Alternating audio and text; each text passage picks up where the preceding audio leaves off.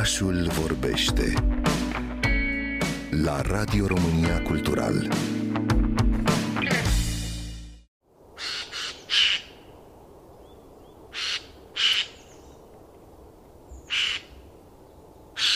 Zaică, Zoică, Găliță, Șoică, Matiaș, Ghindar sunt doar câteva dintre multele nume de cod sub care este cunoscută cea mai colorată specie de cioară de la noi.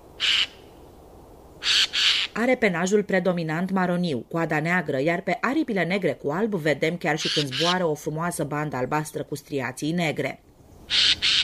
Gaița este un silvicultor deghizat în pasăre. Consumă cantități considerabile de ghinde, din care își face încă din toamnă rezerve. Ascunde câteva mii de bucăți pe sezon și, în ciuda apetitului, câteva rămân neconsumate și se transformă în stejari.